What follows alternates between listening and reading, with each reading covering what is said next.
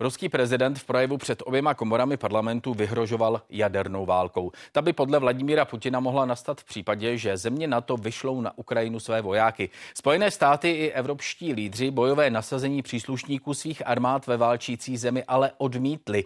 Veřejnou diskuzi o vyslání vojáků NATO odstartoval slovenský premiér, když řekl, že o této variantě ukrajinští spojenci uvažují.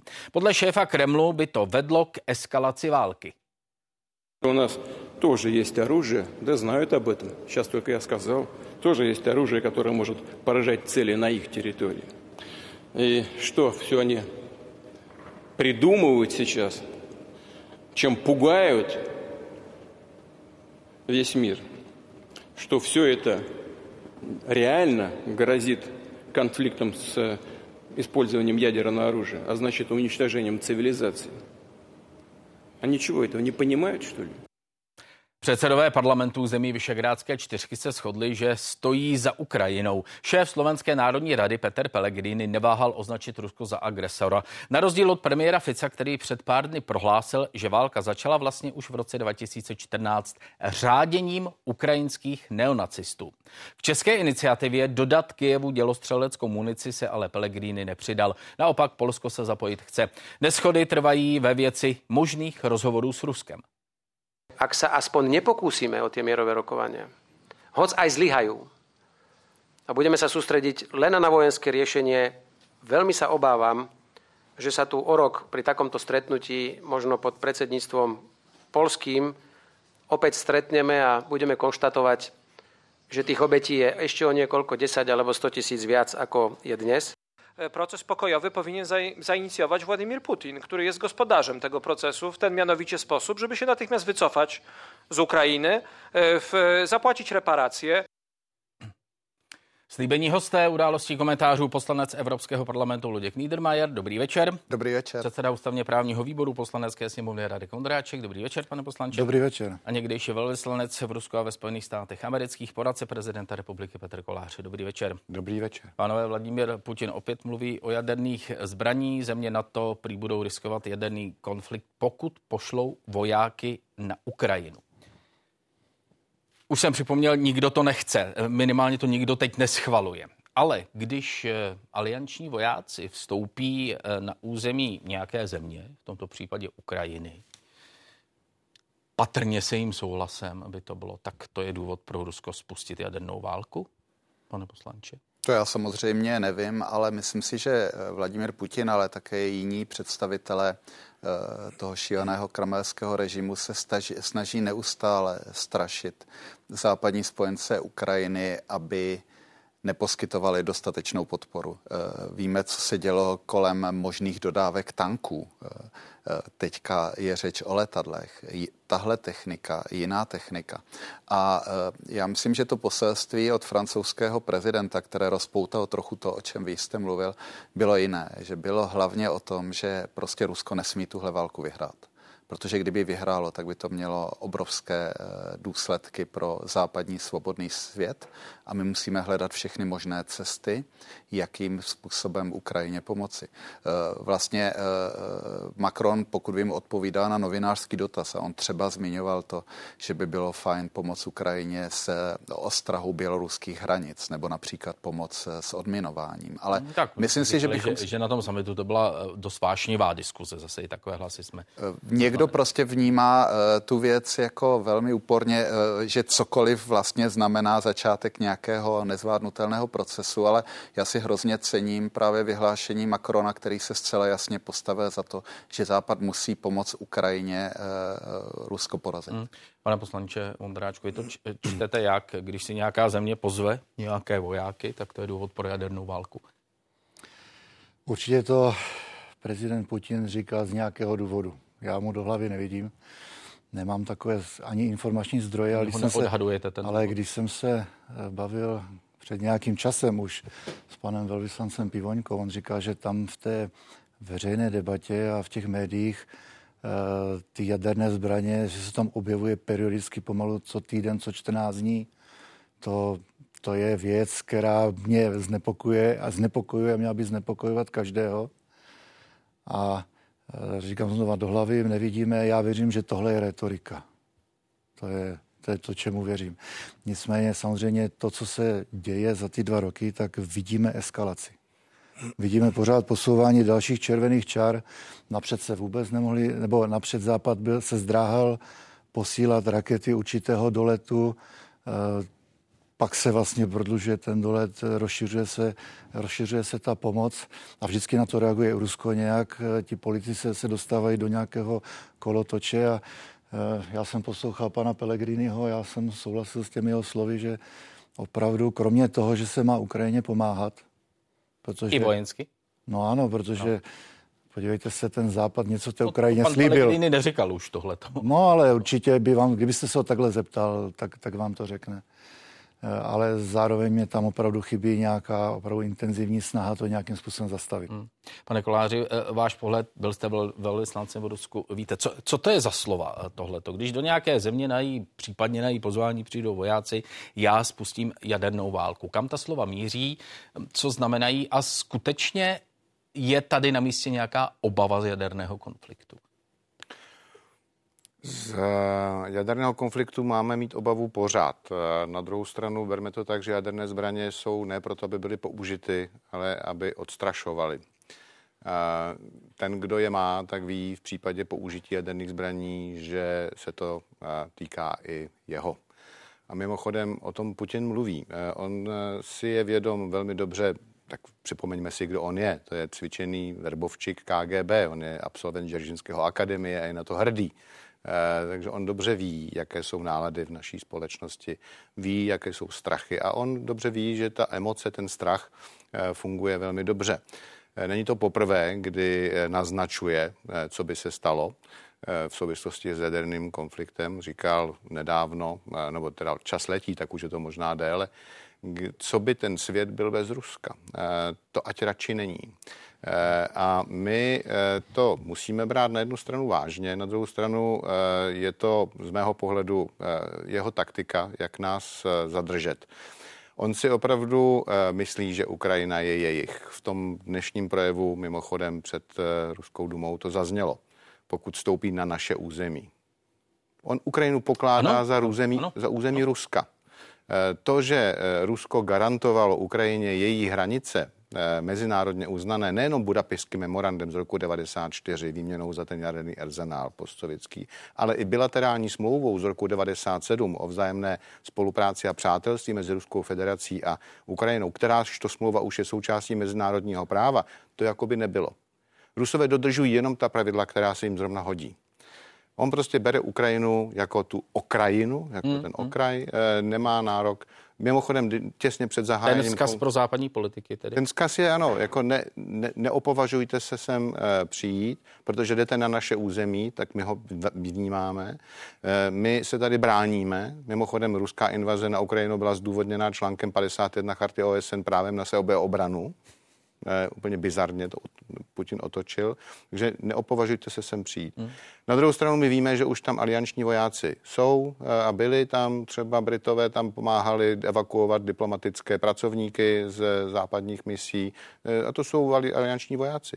No jde přece o to, jestli tam máte tedy vojáky k nějaké bojové misi, anebo jestli tam jsou třeba, mimochodem vojenští přidělenci jsou také alianční vojáci, když jsou na těch ambasádách. Takže eh, já to vnímám tak, že Putin eh, blafuje, zastrašuje nás, odstrašuje a snaží se tím způsobem prostě oslabit tu naši pomoc Ukrajině. E, pokud ale vím, tak se teď neuvažovalo o tom, že bychom poslali bojové jednotky na Ukrajinu. E, to, co opravdu máme dělat a o čem není pochyb a snad se v tom shodujeme už e, napříč jak tedy Evropou, tak i tím demokratickým světem, takže Ukrajinu musíme, pomáhat, musíme jí pomáhat a musíme no to, jak se v tom shodujeme nebo neschodujeme se s dovolením k tomu dostanu za chvíli, až se dostanu k Q4. Já bych teď od aktivních politiků chtěl slyšet dobře. Tak dostali jste vzkaz od Vladimíra Putina. Je to eh, vykládáno tak, že pozor, sem nechoďte a tak dále. Jak se k tomu Evropa má postavit, jak má pokračovat dál? Pane Vondráčku. No já už jsem to v podstatě řekl. A děkuji za tu větu, protože já jsem si na to nemohl vzpomenout. On to fakt někde řekl, že taková budoucnost bez Ruska, že Rusko... Svět bez Ruska ano, nemá. Svět bez ne, Ruska, k čemu by nám byl a svět, a, svět a bez ten, Ruska? Z té věty mě prostě mrazí dodnes, tak bych nepodceňoval tu mentalitu. A myslím si, že to, co zaznělo i na tom summitu V4, mi mluví z duše, já už jsem to říkal, tady eh, to musí jít ruku v ruce. To znamená nezradit Ukrajinu tím, že když jsme jí něco slíbili, tak to nesplníme, protože oni na to spolíhají a oni by se právem cítili zrazení, kdyby jsme přestali jim pomáhat. A na druhou stranu už se to snad konečně někdo chopí, uchopí a začne nějaké solidní mírové jednání. A pořád se tady vznáší ta otázka těch vojáků. No to téma, jsem říkal, to je, je to, je, je to, třeba o tom v demokratickém teda, světě mě, mluvit, Mě to debatovat. strašně překvapilo, já si myslím, že tím překvapil francouzský prezident všechny. A už je to na stole, už je ta otázka na stole, už se o tom teďka budeme ano. bavit. A, nejsi... a je to dobře, má si o Já si nemyslím, že to je dobře. Jednoduchá Ani pro debatu. Prostě o tomhle, to je tabu, o tom se nemluví. Je to zase další červená linie, kterou jsme překročili. Je to další kamínek eh, eskalace toho konfliktu. Eh, zase se to Zase má potom, eh, dáváme za pravdu Putinovi, který říká, že on neválčí s Ukrajinou, že on vlastně válčí se Západem. To je jeho hlavní retorika, kterou používá ve vnitřní politice a tím vlastně ospravedlňuje všechny svoje kroky. To tak je. Pane Niedermayer? Já tomu vůbec nerozumím tady tomuhle. Jestli tady někdo překračuje červené linie, tak to opravdu není západ. No všichni. Tak je to, všichni. tak No, eskaluje pardon, to, eskaluje pardon, to ze všech stran. tohle stavíte na stejnou úroveň, Nestavím, tak opravdu ale... nerozumím. A no, já, já, jsem, já jsem vedl příklad s těmi, s těmi raketami. Ne, no, obrátil jste se přímo na mě. Vás. Jo, dobře. Uh, já si taky vzpomínám, já mám pocit, že jste v roce 2018 byl taky v Moskvě, jestli si vzpomínám, a jednal jste třeba se sankcionovanými lidmi, což já vidím za překročení červené linie a bohužel to chování západu po anexi Krymu bylo to, co vlastně přivedlo Rusko uh, na Ukrajinu ale eh, eh, červené linie opravdu překračuje západ. A právě ta snaha... Západ eh, Vystr, pardon, překračuje, překračuje Rusko. Hmm. A právě ta snaha přivést Západ do toho, aby řekl, tak tady je ten konec té ukrajinské podpory a tady vy, tady, tady vy končíte. A to znamená, že když my to ustojíme, tuto míru podpory, tak na Ukrajině zvítězíme.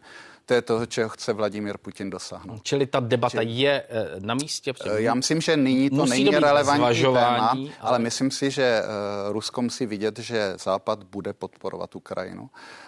Trochu, když to trochu přeženu, když Mario Draghi zachraňoval eurozónu v době řecké krize, kterou politici nezvládli a zachraňovalo to, uh, zachraňovalo to ECB, tak on použije termín whatever it takes, co bude potřeba. Uh, já neříkám, že toto je přesně ta situace, situace, protože určitě existují hranice té podpory, ale myslím si, že právě na začátku toho konfliktu dostalo, došlo k chybě, kde jsme říkali, tak tanky nedodáme, letadla nedodáme a tak dále. A myslím si, že to byla chyba. Hmm. Čili Ale... ta diskuze o tom je legitimní. Pan hmm. Kolář tady říkal, že existují eh, samozřejmě i nevojenské, eh, nevojenské nebo ne, nebojové zapojení. Eh, já na tady tohle nejsem expert, ale myslím si, že právě pokud Rusko uspěje v tom, že se mu podaří rámovat ten rozsah té pomoci, znejistovat e, politiky a tu společnost, tak dosáhne svého vítězství. A poslední větu bych řekl, já vlastně mám velmi dobrý pocit z toho, že přes tu masivní snahu Ruska vlastně spochybnit e, ten západní kurz,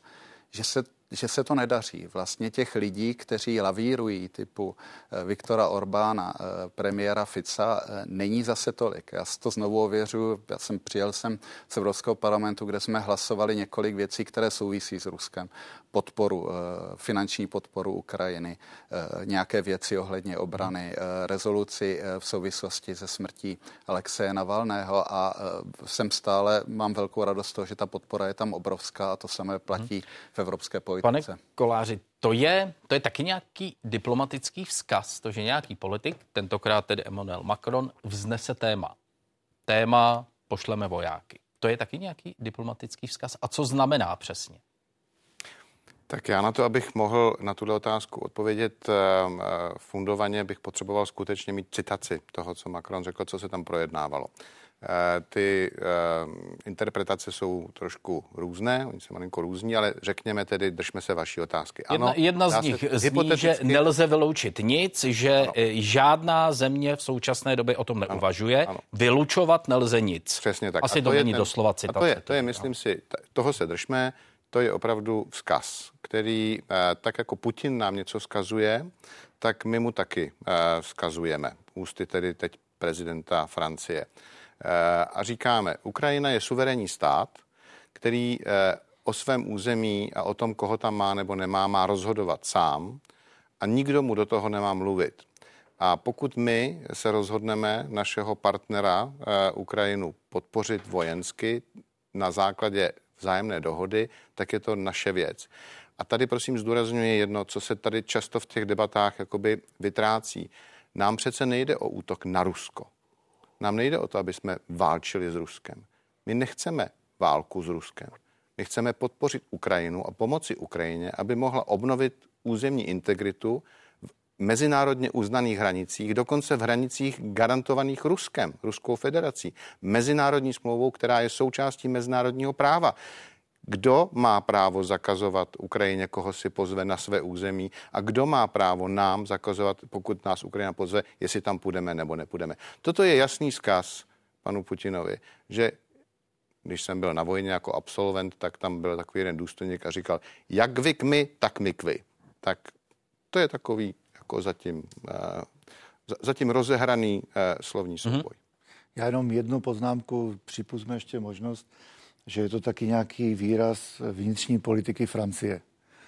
Emmanuel Macron se vždycky, nebo vždycky chtěl být evropským lídrem, cítí se být ze základní, jedním ze základních evropských lídrů, e, má nějakou situaci ve své vlastní zemi, ta podpora mu klesá hmm. a on taky chce nějakým Myslíte způsobem. Si, že tam je, že, že tam Já myslím, to, že odpověď musíme částečně hledat. Než třeba ta řeč toho diplomatického slovníku? Já vždycky, každá zahraniční politika je pokračování té vnitřní. Hledejme kořeny eh, ve Francii a v tom, co se děje u nich. Pánové, k té eh, ve čtyřce, pane Niedermayer, jak vy si vysvětlujete eh, ty rozdíly v pohledech, to jsou rozdíly v pohledech čtyř bývalých, post, bývalých komunistických zemí. A přesto je tam rozdílný pohled na to, co je příčina a jak se to má řešit? Jak si to vysvětlujete? Eh, to není nic nového. Eh, V4 eh, už velmi dlouho názorově nesouzní. Teďka došlo k posunu, který z mého pohledu je, je vlastně pozitivní, protože myslím si, že zahraničně politické směřování České republiky a Polska je velmi podobné a e, to je vlastně posílení naší pozice v té V4. To, že Viktor Orbán buduje v Maďarsku jakýsi systém, který já nazývám systém totálního vládnutí, kdy on vlastně chce ovládnout celý ten stát a chová se vlastně tak, jako by ten stát byl jeho, to už probíhá prostě e, strašně dlouhou dobu. A teďka hold e, jedno z těch témat, ve které on zastává nějaké názory, se stalo velkým tématem. A to je to téma vztahu k Rusku po agresi na Ukrajině, ale předtím ta divergence se odehrávala ve stovce a jedně, jedné věci. A bohužel v Pols, na Slovensku potom režimu, který nebyl úplně srozumitelný, ale byl eh, jako, eh, řekněme, pro západní, když to tak zjednodušně označím, jsme se teďka dostali do jiné pozice, ale zase třeba říct, že eh, premiér Fico v Bruselu na úrovni EU vystupuje jinak než Viktor Orbán, taky proto, že, že on Unii ekonomicky více potřebuje a nechce se dostat do té situace toho ekonomického konfliktu. Či není to nic nového, eh, pro mě to stále potvrzuje to, že V4 nemůže být nějaké naše eh, my tam nemůžeme hledat nějaké naše politické ukotvení, protože ty rozdíly přetrvávají velmi dlouho. Možná se to zase nějak přeskupí, možná třeba eh, nějaká země se přidá eh, do toho našeho tábora. Eh, je důležité podle mě se sousedními zemi komunikovat, zejména proto, že jsou to země, země Evropské unie, ale to politické ukotvení tam prostě nemáme. A nebylo to tak před pár lety a byl bych rád, kdyby se to do budoucna změnila, ale úplně jistý si tím nejsem. Pane Vonoráčko, vaše vysvětlení těchto rozdílných postojů? No, vysvětlení, vysvětlení je politická reprezentace, ale ta nikdy nebude stejná. Nikdy nedopadnou ty volby ve všech čtyřech zemích stejně. Ta cena té V4 je v tom, že se tam vždycky hledalo jenom to, co nás spojuje. V4 není založena formálně na, nějakých, na nějakém systému smluv. To je v podstatě velmi neformální združení eh, států, které hledají společné zájmy a združují se, aby něco prosazovali. Členství ve V4 je v českém zájmu. A ta V4 to mockrát uh, už prokázala v minulosti. A já si vzpomínám třeba při návštěvě Mexika, při rozhovoru s předsedou Mexického senátu se mě ptal na V4. Ve většině zemí, kde jsem byl, tak přišla řeč na V4, je to dobrá a silná značka. No, teď a je třeba, je? A, teď, a, a teď je třeba jenom málo těch témat. Ad hoc, ad hoc, eh, většiny pro něco, když chcete něco prosadit, ty se hledají běžně v Evropské unii. Potřebujeme na to uskupení V4? Já si myslím, že Málo kdo třeba ví o tom slavkovském formátu. Já nevím, kdo z našich diváků eh, ví, co je NB8. Eh, asi každý zná Benelux. Benelux je více formální, tím mají společný parlament. A to V4 je tak akorát. Já si vzpomínám, že byly vždycky tendence hlavně Poláků to více institucionalizovat, aby to mělo prostě nějaké společné orgány. My jsme byli vždycky takový eh, zdrženlivější jako Češi, ale vždycky nám to pomáhalo prosazovat nějaké zájmy. A jestli je třeba něco výkladní skříní V4, tak to byl boj proti nelegální migraci. Byla to V4, která otočila v podstatě směřování Evropské unie a dneska můžou být všichni jenom rádi, že to V4 udělala. Mm-hmm. Pane Koláři, význam jakéhokoliv uskupení, teď to tedy demonstrujeme na V4, eh, je takový, jak se o něm tady mluví? Je to něco, co umí pootočit Evropskou unii například, jak teď řekl pan Modráček? Z tohoto pohledu je to významná záležitost? Mm, tak já nemyslím, že V4 může otáčet Evropskou unii. Eh, tím spíš, že tam není jednota, co se týče těch eh, některých hlavních evropských témat. Já nicméně netvrdím, že bychom ji měli zrušit nebo rozbít. Rozbíjet a bořit umí každý hlupák, stavět je mnohem složitější. Co bych v dané situaci viděl jako východisko, je spíše ponížit tu spolupráci na úroveň nižší úřednickou, tam, kde opravdu máme nějaké společné zájmy týkající se třeba infrastruktury nebo něčeho, co nás prostě nutí spolupracovat jsme sousedi eh, v podstatě, kromě tedy Maďarska, když jako vzdálenější soused také. A, eh, a tu vysokou politickou úroveň eh, to bych asi nepřeháněl. Ono to nakonec ani nevypadá úplně sympaticky a dobře, sice se pánové sejdou, ale vidíte, že se i na tiskovce pošťuchují. Tusk měl hezkou poznámku, když říkal, že kromě Havla čte také Šimečku, reakce v obličeji pana Fica byla vidět, eh, takže eh, k čemu, eh, jako aby se ten politický život, ne, to je dobré. A to je to, jako, to je ta zábava, jo, jo, ale no. já si myslím, že to opravdu, v zásadě jsme všichni v Evropské unii a všechny ty čtyři země jsou členské země NATO. To je naše hlavní platforma, tam se máme soustředit na prosazování svých zájmů a když mluvíme o diplomacii, já jsem velmi pro, aby jsme diplomacii používali, ale to hlavně dovnitř našeho uh, uskupení, těch našich, té naší rodiny demokratických států. Tady nám chybí uh, větší uh, diplomatické úsilí, větší, větší jednota, abychom se dokázali opravdu spojit a dokázali společně Rusku ukazovat uh, sílu. Uh, to je totiž to, čemu Rusové rozumí. Oni ničemu hmm. jinému než síle nerozumí. Hmm. A oni neznají ten přístup, který na západě je běžný, win-win, že můžou oba zvítězit. Oni to berou tak, že když jeden vítězí, druhý musí prohrát. A jejich představa v tomhle konfliktu je ta, že oni prostě si berou své a musí vyhrát a my musíme dát jasně najevo, že to není jejich. Ukrajina je svobodná, demokratická a suverénní země, která má právo si rozhodovat o své budoucnosti, tak jako jsme to dělali my. Pánové, potrženo sečteno, daří se Vladimíru Putinovi, pánové politici, nahlodávat tu důvěru západu, eh, jednotu, omlouvám se, jednotu západu. Jak Ale... hodně se mu to daří? Eh, já si myslím, že to zkouší všemi možnými způsoby. Eh, neutuchu, neutuchající snaha tady je. Eh, podle všeho je to také pokryto různými penězmi a různými takovými silovými věcmi. Víme, jakou roli hrají různé desinformační kampaně, ale já bych řekl, že jsem spíš překvapen v tom, že přestože vlastně tahle hrozná situace a to zabíjení na té Ukrajině trvá už dva roky, tak ta jednota se oslabila relativně málo. Ale eh, to Rusko to stále eh, zkouší. Konec konců také třeba část těch farmářských protestů, která byla směřovaná na dovozy, eh, dovozy z Ukrajiny, má také bez sporu část jako podpis. Hmm. Tady Ale ta kampaní. dominantnější je tedy ta zemědělská. K tomu se ještě dostaneme v událostech komentářích. Tedy. Pane Modráčko, stejná otázka. Já si nedokážu odpovědět na to otázku. Je to, je to střed prostě propagandy eh, s propagandou, je to střed dvou světů. Mě to, já to vždycky přirovnávám ke dvěma těm geopolitickým deskám a dochází úplně k teďka k těžkému střetu. Rusko prosazuje svoje zájmy, my prosazujeme svoje zájmy. Je to, já bych se na to díval možná trošičku víc pragmaticky a racionálně. A hled... Co to znamená?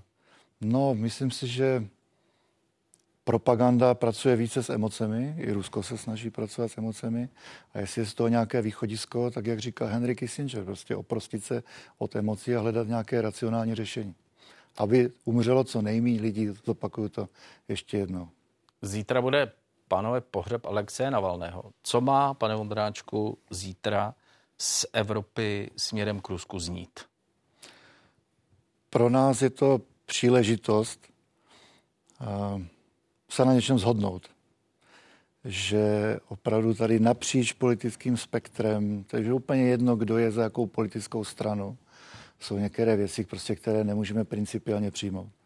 A jestliže je člověk stíhán a skončí jako Alexej Navalny jenom díky, jenom díky politickému přesvědčení, tak jestliže žijeme v nějakém světě, tak se nemusíme my tady v Čechách hádat a máme na to všichni stejný názor. Tak pro mě je to spíš taková příležitost eh, jednoty u nás. Že bychom některé věci hmm. nemuseli spochybňovat. Jaká výzva směrem k Rusku, a, nějaké další sankce? No na tom se, každý jsme jiný, tak každý, každý se k tomu asi hmm. postavíme jinak, každý to prožívá, ale rozhodně to, já jsem totiž byl taky rozladěný, když to někdo využíval zase, aby si tak nějak jako popíchnul v rámci našeho politického boje, že někdo je víc, někdo, je, někdo to odsuzuje mí, někdo víc, tak prosím vás, tady jsme snad za jedno. Pro, je, pro, pro tento den bychom snad se mohli nehádat. Pane Niedermayere, co má z Evropy znít v této souvislosti směrem k Rusku? tak je to prostě další doklad toho, že ten eh, kremelský režim je prostě nepřijatelný. My jsme eh, hosti v Evropském parlamentu Julii Navalnou, která, myslím si, eh, docela přesvědčivě dokládala, proč si myslí, že je to zločinecký režim. Ale ta situace je taková, že když Kreml neváhá zabíjet tisíce nevinných lidí na Ukrajině, posílat na smrt desítky tisíc svých vojáků, tak asi nemůžeme být překvapený, že vraždí své politické oponenty, což dělá už eh, delší dobu. A tím, že vlastně vznikl, eh, tím, že vlastně došlo k té agresi na Ukrajinu, tak naše politické páky už jsou nižší. Používáme, jak se dá. Já si v oblasti těch sankcí máme dělat víc, můžeme dělat víc. Ty personální sankce, které směřují na lidi, kteří jsou zapojeni do nějakého nepřijatelného chování typu odsuzování zcela zjevně lidí v politických procesech a tak dále, to bychom měli využívat. Mě velmi mrzí, že vázne ta snaha využít skonfiskovat peníze ruského státu a ty peníze ruského státu a jeho, jeho organizací typu hmm. centrální banky použít na financování těch obrovských škod, tak ta které právní na Ukrajině. jsou ale poměrně silná. Eh, já, protože se tím hmm. tématem zabývám eh, minimálně rok, rok a půl, tak eh, si myslím, že to takhle úplně není. A hlavně ten princip, že někdo, kdo porušuje úplně základní pravidla vlastně fungování světa v rámci Organizace spojených národů, se nemůže nemůže se odkazovat na to, že tyto pravidla chrání jeho peníze, když neváhá vraždit lidi a ničit majetek kdekoliv jinde. Pane... Čili myslím si, že bychom mohli dělat více, ale všechno to, váže, všechno to je vázané nalezení dostatečné politické dohody a také někdy eh, odvahy a tady také platí to, že stejně tak jako v té vojenské oblasti jsme si na začátku eh, stanovovali různé limity, které z toho zpětného pohledu se ukázaly jako neúplně eh, moudré. Možná, že i v této oblasti si stanovíme limity, které by bylo lepší se zamyslet na ním, jestli je potřebujeme. Pane Koláři, na pohřeb má i ty současný vedoucí českého velvyslanectví v Moskvě Jiří Čistecký. Je to tak správně? Samozřejmě, je to správně. Proč? Tak eh, Alexej Navalny sice nebyl eh, eh, jednotícím prvkem ruské opozice, on byl trošku víc solista. Ta jeho politická kariéra o tom něco vypovídá. Začínal v Jabloku, pak se posunul spíše k takové té velkoruské pozici. Poměrně viditelně byl takovým až skoro ruským nacionalistou, řekněme, ale v té poslední době hodně ubral z toho a myslím z toho bojovníka proti korupci se stával víc a víc politikem.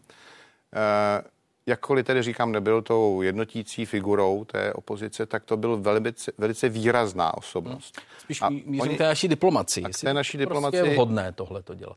Samozřejmě. Eh, došlo tady k něčemu, co se v našem světě naprosto netoleruje. Eh, je to nepřijatelné. My máme přece také eh, strany vládní a opoziční, hádají se, jdou do sebe, ale představa, že by tak kdo, ten, kdo vládne, bral opozici, tu, která prohrála ve volbách, jako předmět hodný k zabití nebo ke zničení a rozdupání, to přece tak není. Takže tady došlo k porušení veškerých principů eh, z civilizované demokratické společnosti, který Rusko jí není. Rusko samo sebe nazývá suverénní demokracií. Tak dejme najevo, kde stojíme a jak to vidíme. A ta účast našeho představitele na pohřbu Alexeje Navalného je nejenom vhodná a žádoucí, ale je skoro imperativem. On tam musí být. Pánové, děkuji vám za účast v událostech komentářích. Naschledanou. Naschledanou. Naschledanou.